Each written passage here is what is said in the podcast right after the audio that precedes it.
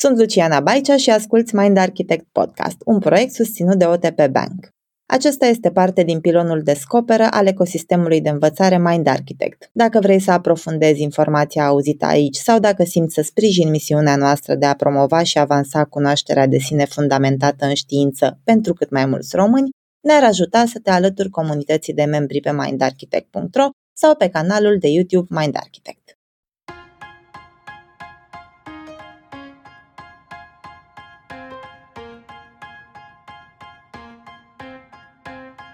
Corpul nostru ne spune când simte lucruri. Dacă ne tăiem cu un cuțit în bucătărie, vom sângera și cel mai probabil vom simți usturime. Dacă ne împiedicăm de piciorul patului, ne va durea. Dacă facem sport, s-ar putea să simțim durere musculară, iar dacă stăm prea mult în fața ecranului într-o zi, e posibil să ne doară capul. Conform definiției lui Daniel Siegel, mintea este un proces emergent, întrupat și relațional. Cu alte cuvinte, se dezvoltă permanent în relație cu alți oameni și se manifestă în corp. Tot mai mulți specialiști din domenii care vizează sănătatea psihică ne atrag atenția asupra faptului că mintea și corpul nu sunt două entități distincte, ci sunt profund dependente una de cealaltă, reprezentând un tot. Cu toate acestea, de cele mai multe ori, la medic adresăm doar durerea fizică, în timp ce în restul timpului ne lăsăm corpurile să existe pe pilot automat cât suntem de fapt conectați la corpurile noastre atunci când nu urlă de durere și cât ne pricepem în a folosi feedback-ul și înțelepciunea lor în a lua decizii mai bune. În acest episod, Luciana ne împărtășește propriile experiențe cu construirea unei relații cu corpul, greșelile pe care le-a făcut, dar și cum încearcă să le corecteze și să trăiască mai conștient și întrupat.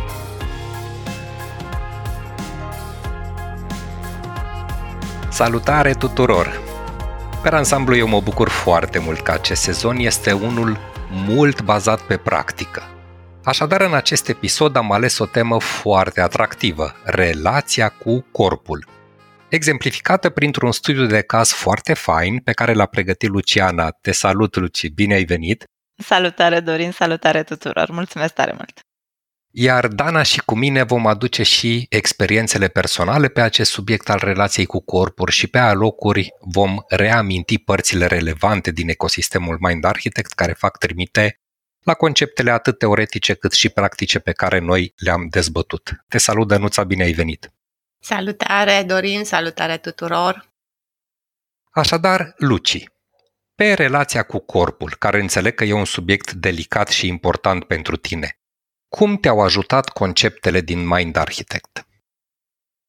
Oai, Dorin, făceam la un moment dat o listă cu toate ideile și conceptele care m-au ajutat specific pentru episodul ăsta și mi-am dat seama că dacă ar fi să le includem pe toate, probabil că am vorbit cel puțin două ore pentru că ar fi o listă foarte lungă, dar am uh, ales să selectez câteva care cred că au fost piatră de temelie pentru felul în care am reușit să-mi conturez așa cum arată în momentul ăsta relația mea cu corpul.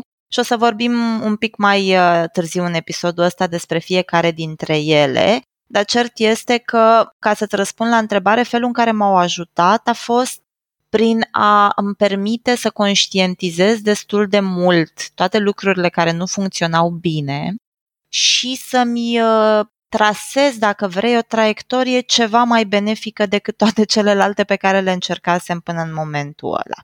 Și o să încep prin a povesti mai întâi cam care e tot cadrul în uh, subiectul ăsta al relației cu corpul în ceea ce mă privește pe mine, ca să putem să ajungem și la ce abordări mai puțin sănătoase am avut eu de-a lungul timpului. Sunt chiar curios de, de ce e important pentru tine și care e un pic istoria din spate. Mulțumesc tare mult! Eu încep așa prin a spune că, și am spus-o de multe ori despre mine, că n-am fost niciodată un om foarte abil motric. Mă distrez spunând că, deși vârsta medie de ridicat în picioare și mers a copiilor, din câte știu, e de 12 luni, mie mi-a luat vreo 16 până să fac primii pași. N-a fost cu siguranță diferența asta de patru luni ceva care să mă condamne la o viață lipsită de motricitate. Cu toate astea, cam ăsta a fost narativul pe care mi l-am creat de-a lungul timpului. Adică, dau câteva exemple. Am spus de foarte multe ori și am refuzat să fac lucruri care presupun să desprind picioarele de pe sol pentru că mi-e frică. Așa că de-a lungul timpului am învățat că e mai bine să nu practic genul ăsta de activități. N-am învățat să merg pe bicicletă până la 31 de ani, adică acum. Wow! Forțată de împrejurări cumva, dar și cu o motivație nou găsită am zis, aia e, trebuie să vedem cum funcționează acest mers pe două roți care pentru mine sfidează legile fizicii. Mm-hmm. Dar nici în momentul prezent, de pildă, nu știu încă să not, pentru că mi-e extrem de frică să-mi ridic picioarele de pe sol și să le las să plutească în apă să nu mai fie pe nisip. Mi-e frică, de exemplu, să fac lucruri care presupun să mă pun cu capul în jos. Așa că, la prima oră de sport, cum am mai povestit eu și în episodul despre rușine, pe care vă foarte încurajez să mergeți să-l ascultați dacă nu l-ați ascultat deja, când a trebuit să ne rostogolim pe saltea, să facem rostogolirea aia în față, capul la cutie și uh-huh. dat pe spate, în mixul ăsta de frică de exercițiu și frică de profesorul care era în fața mea și care mă tot presa să fac exercițiu, am încercat și am plonjat pe burtă, pentru că corpul meu n-a vrut să, să se miște și să facă rostogolirea. De pildă, acolo unde colegii de clasă mai sportivi săreau în lungime vreun metru 60, eu săream vreun metru 20 și m-am distrat scriind documentarea episodului ăsta, că vezi, e tot diferența asta de la 12 la 6 sau, mă rog, de la 120 la 160. Mm-hmm. Deci ce aud erau, wow, multe frici care s-au acumulat în timp, dar sunt convins că erau și lucruri la care erai bună. Cam asta este și cred că asta n-a făcut decât să-mi adâncească lipsa relației cu corpul, pentru că aveam, pe de o parte, în relația asta cu mișcarea fizică și cu corpul multe frici pe care nu le aveam în niciun fel uh, ghidate din exterior, nu, nu era nimeni care să mă încurajeze să le depășesc. În schimb, eram mai degrabă bună și cu mai multă ușurință la alte lucruri. De pildă, scrijelam în pământ litere pe la trei ani cu un băț, că nu aveam foarte mulți copii cu care să mă joc în uh, perioada respectivă. Mi-aduc aminte că erau mai degrabă adulți în jurul nostru cu care petreceam timp.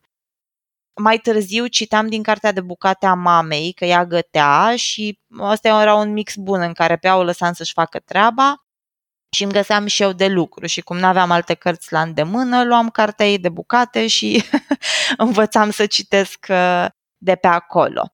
Și în mixul ăsta de relație cu corpul și mișcare fizică, unde eram mai degrabă lipsită de abilități, și zona asta de învățare, unde eram mai degrabă abilă, am început să fiu lăudată pentru performanță odată începută școala la clasicele română, matematică, cum uh, știm probabil foarte mulți dintre noi, și apoi bagiocorită pentru lipsa de performanță la sport.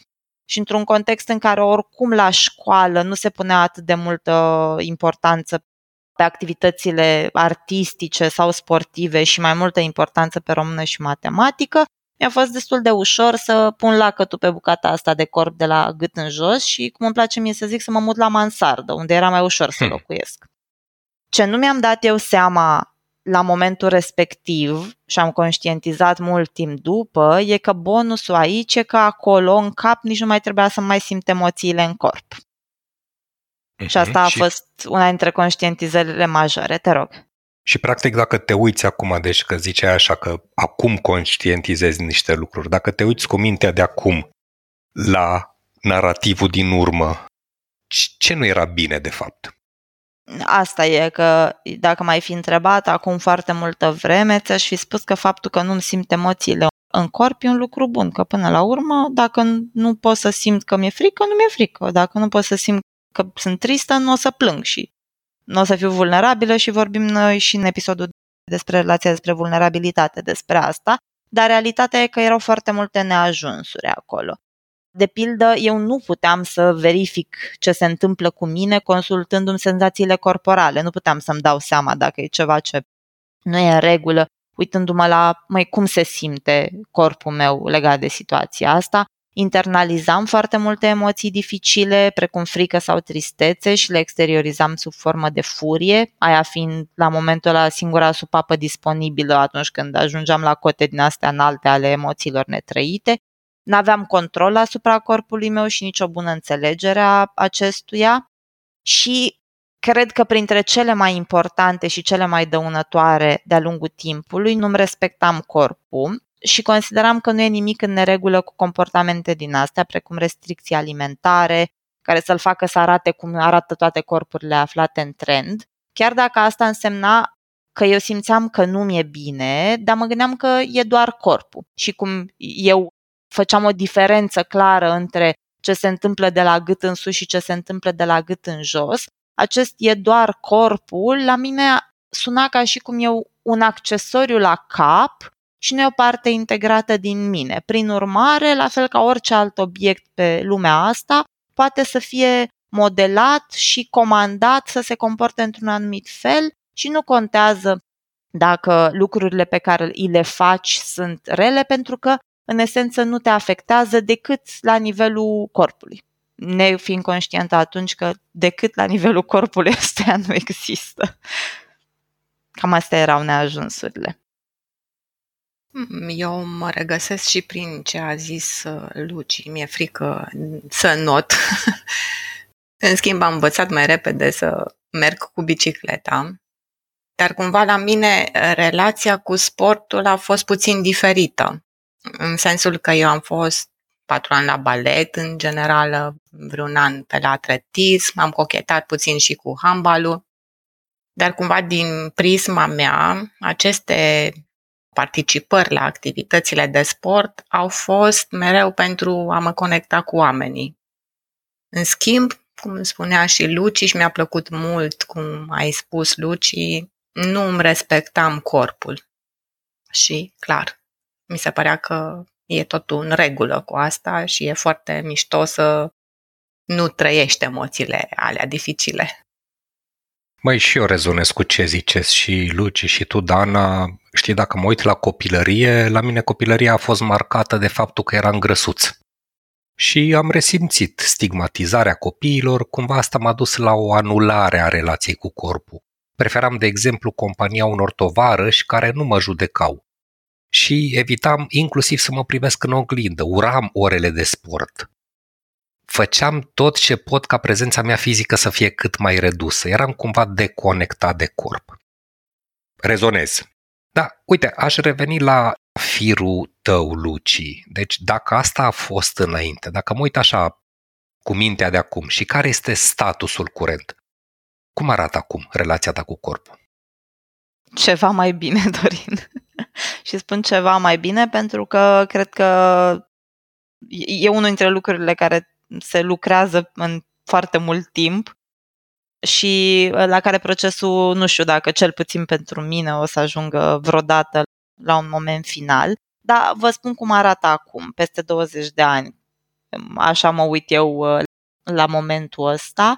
Am conștientizat lipsa relației cu corpul și dezavantajele pe care mi le aducea și pentru mine ăsta a fost primul, dar printre cele mai importante momente, ăsta de conștientizare, de moment în care îți dai seama că tu nu ai o relație, chiar dacă nu-ți dai seama încă ce trebuie să faci în sensul ăsta, pentru mine momentul în care mi-am dat seama că eu nu am o relație cu corpul și că asta nu e în regulă, a fost extrem, extrem de important, pentru că de acolo am avut posibilitatea ca tot ce am dezvoltat pe mai departe în sensul ăsta să fie conștient, să fie într-un lucru conștient cu corpul, apropo de ce spuneai și tu, Dana, Adinaur, că poți să faci sport ani de zile, dar să nu ai o relație cu corpul pentru că poți să faci sport din alte motive și mm-hmm. să, nu, da. să nu lucrezi conștient la asta. Da.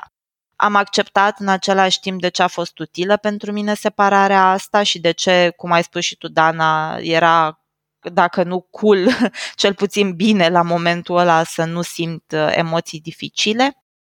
Mi-am clarificat ce importanță are corpul meu pentru mine și ce înseamnă sănătos pentru el pe termen lung. Și m-am împăcat cu ideea, și ăsta a fost un alt lucru care a, mi-a blocat uh, transformarea asta o perioadă foarte lungă de timp, m-am împăcat cu ideea că n-am învățat lucrurile esențiale mai devreme. Aversiunea la pierdere pentru mine a fost ceva care m-a blocat pentru că dacă nu trebuie să accept că am pierdut niște ani în care eu n-am învățat lucrurile alea, că am pierdut niște ani în care eu nu am avut o relație cu corpul și în care nu l-am dezvoltat într-o manieră sănătoasă, atunci nu trebuie să trăiesc tristețea pierderii respective. Dar odată acceptată chestiunea asta, cu toată tristețea cu care a venit, am avut posibilitatea să fac pași mai departe și m-am mai împăcat și cu ideea că trebuie să o iau pas cu pas și că dacă la mă întorc la exemplu cu bicicleta, dacă alți copii au învățat să meargă pe bicicletă la 6, 7, 8, 10 ani, eu voi învăța ca un adult la 31 de ani și nu e cazul să încerc să fac motocross după două săptămâni doar pentru că la vârsta asta eu ar fi trebuit să am genul ăla de performanță la mersul pe două roți sau la orice altă activitate sportivă. Și atunci am reușit să mă cadrez în felul ăsta. Ăsta e nivelul la care sunt în momentul ăsta. Nu contează că momentul ăsta înseamnă 30 de ani. În momentul prezent sunt la acest nivel. Deci de aici înainte lucrăm. De aici plec și progresez în ritmul în care pot și în care corpul meu îmi permite să fac asta fără să fac excese. Mm-hmm. Mișto. La mine, eu aș putea spune că după vârsta de 40 de ani, am ajuns să simt că am nevoie și de mișcare și de corelare, să spun așa, între minte și corp. Eu am conștientizat diferența între ceea ce simt eu și ce îmi doresc și ceea ce spune corpul. Și ce vreau să zic prin asta este că am conștientizat că apropierea fizică de oameni prin îmbrățișări mă face să mă retrag și am conștientizat că trebuie să fac ceva în sensul acesta pentru că în interior chiar îmi doream să mă duc înspre oameni și să îi îmbrățișez. Dar am observat și am conștientizat asta, că ceea ce simt față de ceea ce face corpul e foarte, foarte diferit. Ce frumos că ai adus în discuție și corelația asta dintre minte și corp. Eu aș adăuga așa, știi, și n-aș merge ca tine, Dana, la 40 de ani, aș rămâne în framework-ul lui Luci după 20 de ani.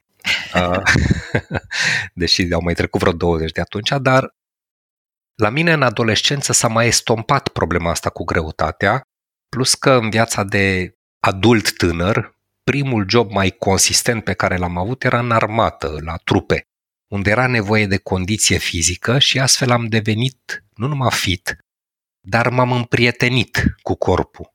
Mintea care era disociată cumva până atunci a, a devenit mai conștientă de prezența corpului. Dorin, uite, eu am o curiozitate aici legat de exemplul ăsta al tău, că mi se pare foarte, foarte tare contextul în care tu ai învățat să lucrezi cu corpul tău în scenariul ăsta foarte disciplinat și încercam să-mi imaginez, de pildă, pentru mine ce ar fi însemnat asta și eram curioasă cât te-a ajutat disciplina de acolo și dacă crezi că ți-a încetinit în vreun fel procesul prin faptul că nu aveai libertate să te miști în ritmul tău.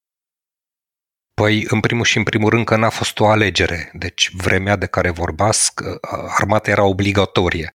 Cu alte cuvinte, la 18 ani, deși eram un tânăr cu corpul în transformare, da? deci din grăsuț începuseră să-mi crească membrele, mâinile, cum se întâmplă la adulți și dintr-o dată m-am pomenit în mediul ăsta cazon, unde trebuia să te supui ordinelor și să, să ai un, un mediu disciplinat. Ideea este că și după ce am terminat stagiul obligatoriu de armată, care era necesar atunci, am ales, și aici e vorba de alegere, am ales să rămân să lucrez încă vreo șase ani în armată. Deci ca să-ți răspund la întrebare, n-a fost alegerea mea să fac disciplină, dar disciplina m-a ajutat după aceea în alegeri și m-a ajutat de asemenea la o integrare mai bună între minte și corp. Foarte mișto. Ce frumos, da. Înainte de a continua conversația din acest episod, vă reamintim că el este parte din pilonul Descoper al ecosistemului de învățare Mind Architect.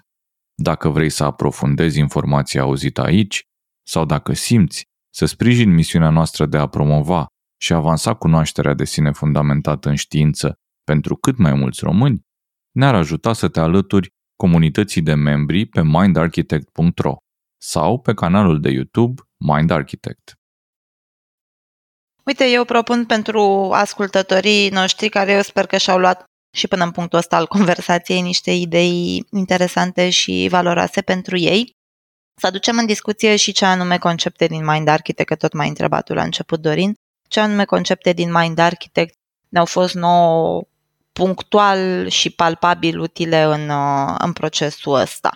Și eu o să vi le spun pe cele trei pe care le-am identificat eu ca fiind cele mai importante și le spun în ordinea importanței. Cel mai important pentru mine a fost conceptul despre mindset fix și mindset de creștere. Fixed versus growth mindset. Unde mie mi-a trebuit niște timp să înțeleg că nu e despre a face lucrurile din prima și perfect, cum la mine și tiparul ăsta de perfecționism e destul de sus, și relația cu pierderea e ceva ce nu mi-e foarte dificil, ideea că aș putea să încerc ceva care să nu-mi iasă bine sau să nu-mi iasă din prima, se simțea ca un eșec total. Și atunci mi-a trebuit mult lucru cu mine să înțeleg că e ok dacă nu mi iese din prima, că dacă pornesc într-un proces de remodelare corporală mânat foarte important de faptul că îmi doresc ca corpul să fie sănătos, nu pentru că vreau să slăbesc 10 kg în două săptămâni.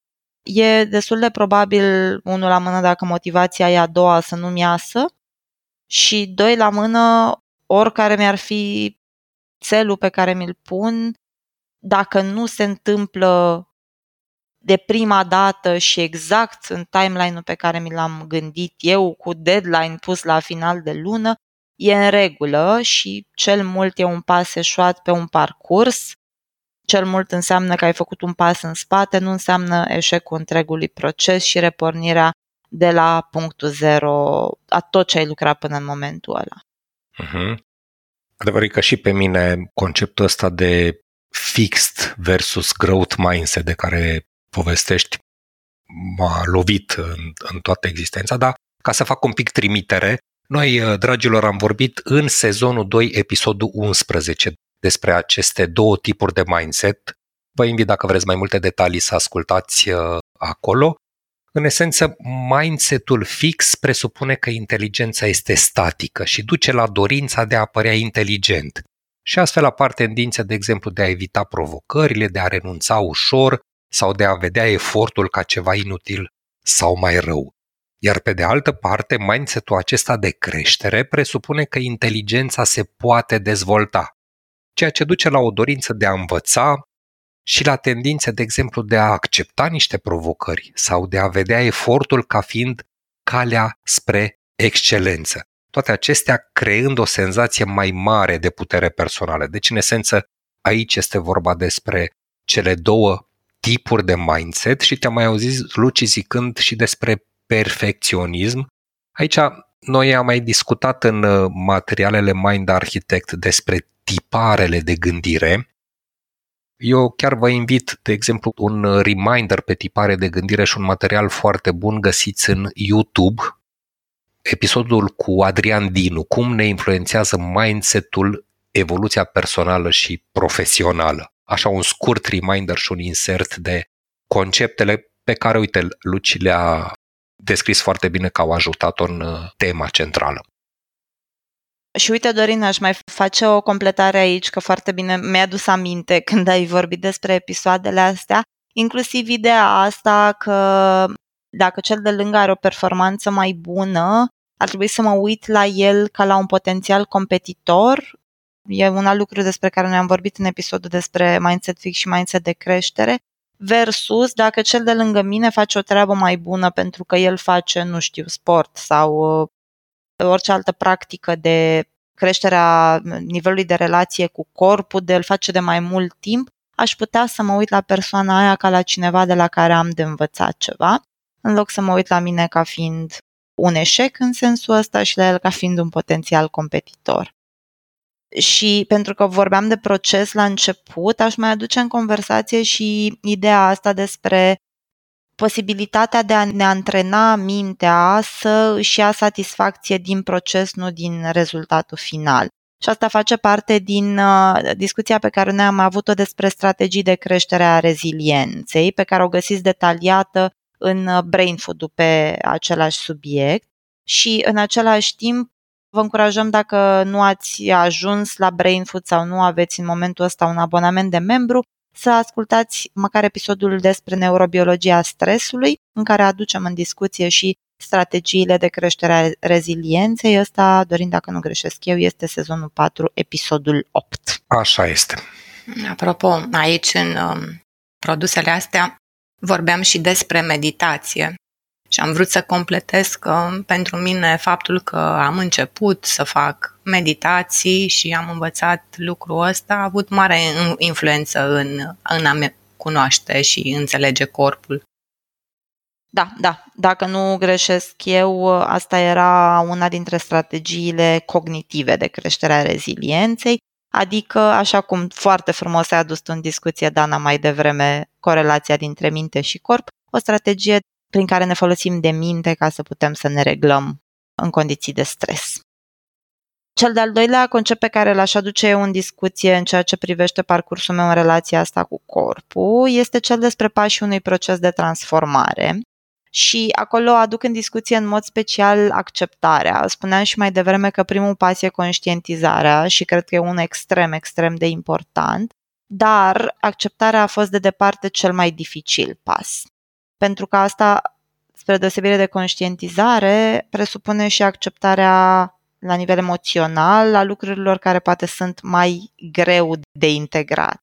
De pildă, să înțeleg că pentru mine, ca și copil, era prea rușinos și dureros că mă doare când fac alți copii mișto de mine. A fost un lucru greu de acceptat.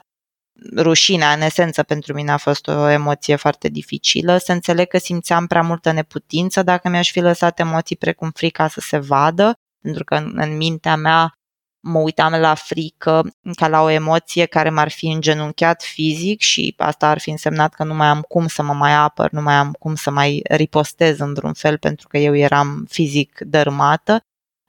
Asta a fost probabil cel mai important pas, să, să pot să accept toate lucrurile care la momentul ăla erau benefice, dar care practic mă țineau într-un spațiu de supraviețuire.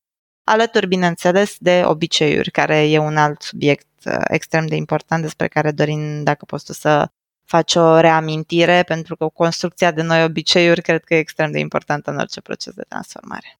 Da, da, da, cu siguranță și, dragilor, noi o să punem și în uh, linkuri, bineînțeles, la episodul curent, aceste referințe la care facem trimitere. Deci, pașii unui proces de transformare, noi avem un brain food în platforma Mind Architect amplu. În esență, este vorba de câțiva pași sunt cinci pași pe care noi îi definim acolo și îi uh, și explicăm pe larg. Conștientizarea, de care deja a zis Luci, primul pas, acceptarea, pasul 2, 3. Stabilirea traiectoriei pentru transformare, 4. Explorarea motivațională și 5. Proiectarea și construirea de noi obiceiuri. Iar Luci spunea că, de exemplu, pasul 2, acceptarea, a fost foarte important pentru ea, Dragilor, în esență, pasul ăsta este despre depășirea negării. De exemplu, despre depășirea raționalizărilor care întrețin uh, situația curentă, explorarea contextului de viață curent, ce e posibil să schimb sau nu, împăcarea cu ce nu pot să schimb. Deci vă încurajăm să explorați, dacă tot vorbim de explorare, și uh, materialul pe care îl avem în platforma mindarchitect.ro despre acest subiect. Iar în ce privește neuroștiința obiceiurilor, pentru că ai amintit și asta, Luci, avem episod de podcast, sezonul 2, episodul 3 este despre obiceiuri și bineînțeles avem și în cadrul brain food-ului cu pașii unui proces de transformare, deoarece unul dintre pașii de transformare este acesta de creare de obiceiuri, vorbim pe larg în ambele materiale despre aceste două concepte. Super, da. Și închei cu cel de-al treilea concept din lista noastră, deci am avut mindset-ul fix și mindset-ul de creștere, pașii unui proces de transformare și cel de-al treilea concept care pe mine m-a ajutat foarte mult și pe care am ales să-l aduc în discuție în episodul de astăzi este cel despre integrare. Pentru că, așa cum spuneam și la mindset-ul fix și mindset-ul de creștere, tendința mea este să încerc să fac lucrurile la un nivel care să atingă perfecționismul, ceea ce în primul rând mi-a fost foarte util să înțeleg că n-am cum să fac asta.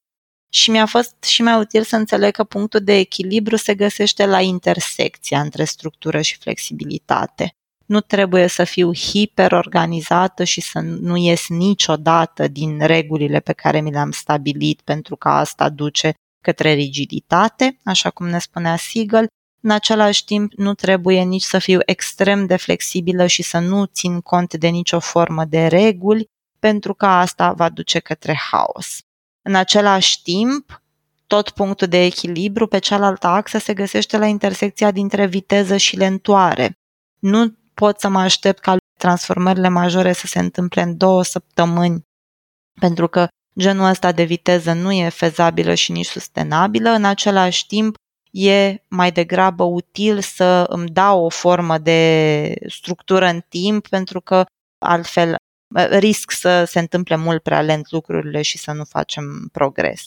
În esență, pe scurt, că am nevoie de o formă de ghidaj, niște reguli după care să mă ghidez și să-mi creez obiceiuri, dar că în același timp e util să rămân flexibilă în ele ca să nu ajung în punctul în care să demonizez iară potențiale deraieri. Un exemplu pe care l-am trăit eu de pildă e ăsta în care dacă am mâncat o înghețată într-o zi cu 40 de grade afară între betoanele din București, asta practic înseamnă că mi-am distrus toată structura și disciplina alimentară pe care mi-am construit-o până în momentul ăla și gata, suntem înapoi la punctul zero. Și să înțeleg că lucrurile nu se întâmplă tot timpul repede și că e nevoie să respect procesul pe scurt. Aici Luci, dragilor, vorbește despre conceptele discutate în sezonul 4, episodul 3. Avem acest material despre integrare. În esență este vorba că atât maturizarea cerebrală cât și cea psihologică presupun două procese care au loc succesiv, primul diferențiere, al doilea integrare, și integrarea se găsește la echilibru între aceste patru țărmuri, structură, flexibilitate, viteză și profunzime. Iar în concluzie, starea de bine, vitalitatea, sănătatea psihică, emoțională și fizică se regăsesc atunci când un organism atinge și menține o stare de integrare a acestor patru dimensiuni. Vă invităm să explorați episodul despre integrare care, uite, fundamentează narativul Lucianei pe acest subiect. Luci, noi știm, eu și cu Dorin, că ți-ai creat o serie de obiceiuri și ai făcut mari transformări în relația ta cu corpul. Ne poți spune și cum simți acum, ce îmbunătățiri simți că ți-a adus acest lucru cu corpul la tine?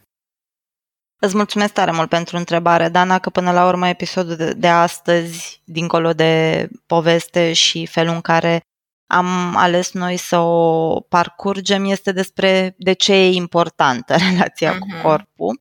Și atunci o să îți răspund în felul următor. În primul rând, din considerentul pe care l-ai adus tu în discuție mai devreme, și anume faptul că există o puternică uh, relație între minte și corp și că corpul, la fel ca și sistemul nervos, de altfel, care nu se găsește doar în creier, corpul nu e detașat de cap și nu este detașat de creier și nu e un uh, accesoriu care există pur și simplu, e profund legat și conectat de um, ce se întâmplă cu mintea noastră și atunci asta a fost un element extrem de important, să-mi dau seama că în relația cu corpul se găsește foarte mult din bunăstarea mea psihică. Că faptul că mă trezesc de dimineață la 5, ceea ce știu că e distractiv pentru voi și că e un subiect de amuzament pe seama mea, dar pentru mine faptul că mă trezesc la 5 dimineața ca să merg să fac sport la ora 6 înseamnă o începere a zilei în care primul lucru pe care îl fac în ziua respectivă este să am grijă de corp, să pun o formă de accent pe corp și să am grijă de el pe ziua respectivă. Altfel, de pildă, alte lucruri pe care le-am mai făcut, care sunt în relație cu corpul și care m-au ajutat foarte mult în bunăstarea psihică generală, ă, sunt lucruri care țin de practică de yoga, dacă vrei, nu într-o manieră extrem de structurată, pur și simplu mișcarea corpului de dimineață în contact cu solul pe o saltea e ceva care m-a ajutat foarte mult și care îmi permite să îmi aduc mintea în momentul prezent, în loc să o ia la sănătoasa cu toate lucrurile pe care le are de făcut pe ziua respectivă și să ajungă deja la ora 8 seara în primele 5 minute ale zilei să crească nivelul de cortizol pentru că anticipează toate lucrurile pe care le are de făcut pe ziua respectivă, aleg să o țin în prezent în felul ăsta și pentru prima jumătate de ora zilei respective să fie concentrată pe ce face corpul. Și un al treilea lucru pe care eu îl consider foarte important și unde cred că lucrurile variază extrem de mult de la persoană la persoană și n-aș putea să spun că am găsit o soluție acolo, nu știu cum să o formulez, este componenta asta de relație pe care o avem cu alimentația. Pentru mine a fost un, un subiect dificil de-a lungul timpului pentru că am trecut de la extrem de prieten cu mâncarea la dușmanul cel mai mare, la trebuie mâncat neapărat doar uh, în felul ăsta, la nu trebuie mâncat deloc uh, o zi întreagă pe săptămână și alte minuni de genul ăsta. Pentru mine, mm, ce a fost extrem de relevant în zona asta de alimentație a fost să ajung într-un punct în care pot să ascult corpul și să îl hrănesc mai degrabă în linie cu ce simt că am nevoie. Adică dacă sunt perioade în care simt că am nevoie să mănânc uh, ceva dulce, să mănânc ceva dulce pentru că nu o să se întâmple nimic absolut terifiant nici cu corpul și nici cu mintea mea dacă mănânc bucata aia de ciocolată versus dacă fac restricție, lucru care eu am constatat că în timp se simte. Ți-am răspuns la întrebare? Da, da, foarte mișto, mulțumesc. Plus eu înțeleg din ce descrii, Luci, că ți-ai dezvoltat cumva abilitatea de a-ți asculta corpul. Da. Am înțeles corect? Da, da? exact, exact. Mm. Și asta de altfel era lipsul cel mai mare, să nu pot să îmi dau seama dacă mi se strânge stomacul pentru că trec pe lângă, știu eu, un animal de care mi-e frică pe stradă versus să am uh, o viteză de reacție mult mai mare în a constata că uh, mi s-au uh, încălzit degetele de la mâini sau îmi transpiră palmele, o avea emoții. Uh-huh. Ok, super. Hai să vedem ce tips and tricks-uri putem găsi pentru relația cu corpul. Luci, te rog. Mulțumesc mult, Dana. Da, în primul rând, cred că aș vrea să spun că astea sunt doar câteva dintre ideile și conceptele pe care le-am găsit folositoare și că, într-un fel sau altul, apropo de integrarea lui Siegel, chiar dacă în proporție mai mică, probabil că mult mai multe dintre ele sunt utile și putem să ne luăm idei chiar dacă mai mici, nu atât de building blocks în tot procesul din mult mai multe dintre materiale și episoade sau orice alte resurse consumăm noi pe tema asta, că e util să facem reactualizare, să revizuim tot timpul punctul în care ne aflăm. Apropo de reziliență și de ați lua satisfacție din proces, dacă pentru mine, de pildă, a fost extrem de important, dacă pot să fac din când în când o evaluare, să văd cam pe unde mai sunt, ce a mers bine în ultima perioadă, ce aș vrea să meargă mai bine în următoarea, pot să mă opresc și să mă și felicit pentru progresul pe care l-am făcut versus a merge tot înainte inconștient de ce progres facem, dar și în același timp să pot să văd ce pot să corectez sau să fac mai bine în viitor. Și cum ne spunea Irina Costea în episodul despre reglare emoțională din sezonul anterior, foarte multe dintre emoțiile noastre pot fi identificate în senzații corporale. Așa că primul pas pentru a putea să simțim emoțiile astea e să fim conectați la corpul nostru și să devenim conștienți de senzațiile corporale. Așa că eu pe asta aș lăsa-o ca ultimă idee, cum ai spus și tu, Dorin, dacă măcar putem să ne ascultăm corpul, cât să putem să vedem ce senzații vin din direcția lui, care ne dau până la urmă informații despre ce trăim, cred că asta este un câștig în sine. Eu aș completa ca tips and tricks, dacă n-am făcut-o până acum, să observăm dacă avem o relație cu corpul. Și aș mai spune că nu există vârstă la care să putem începe să facem asta. Wow, da. Păi, dragi colege, suntem pe finalul episodului. Mulțumesc tare mult, Luci, pentru narativ și pentru dezvăluiri și, bineînțeles, pentru vulnerabilitatea cu care deja ne-ai obișnuit în episoadele Mind Architect. Mulțumesc și ție, Dănuța, pentru completări, pentru flux și pentru faptul că ai venit cu niște lucruri suplimentare. Dragilor, vă invităm să rămâneți aproape de Mind Architect și de ecosistemul nostru. Noi vă vom împărtăși în continuare pe parcursul acestui sezon ce am învățat noi și cum aplicăm aceste concepte. Vă mulțumim! Ai ascultat un episod din podcastul Mind Architect. Acesta face parte din pilonul Descoperă al ecosistemului de învățare Mind Architect. Dacă vrei să aprofundezi informația auzită aici sau dacă simți să sprijini misiunea noastră de a promova și avansa cunoașterea de sine fundamentată în știință, ne-ar ajuta să te alături comunității de membri pe mindarchitect.ro sau pe canalul de YouTube Mind Architect.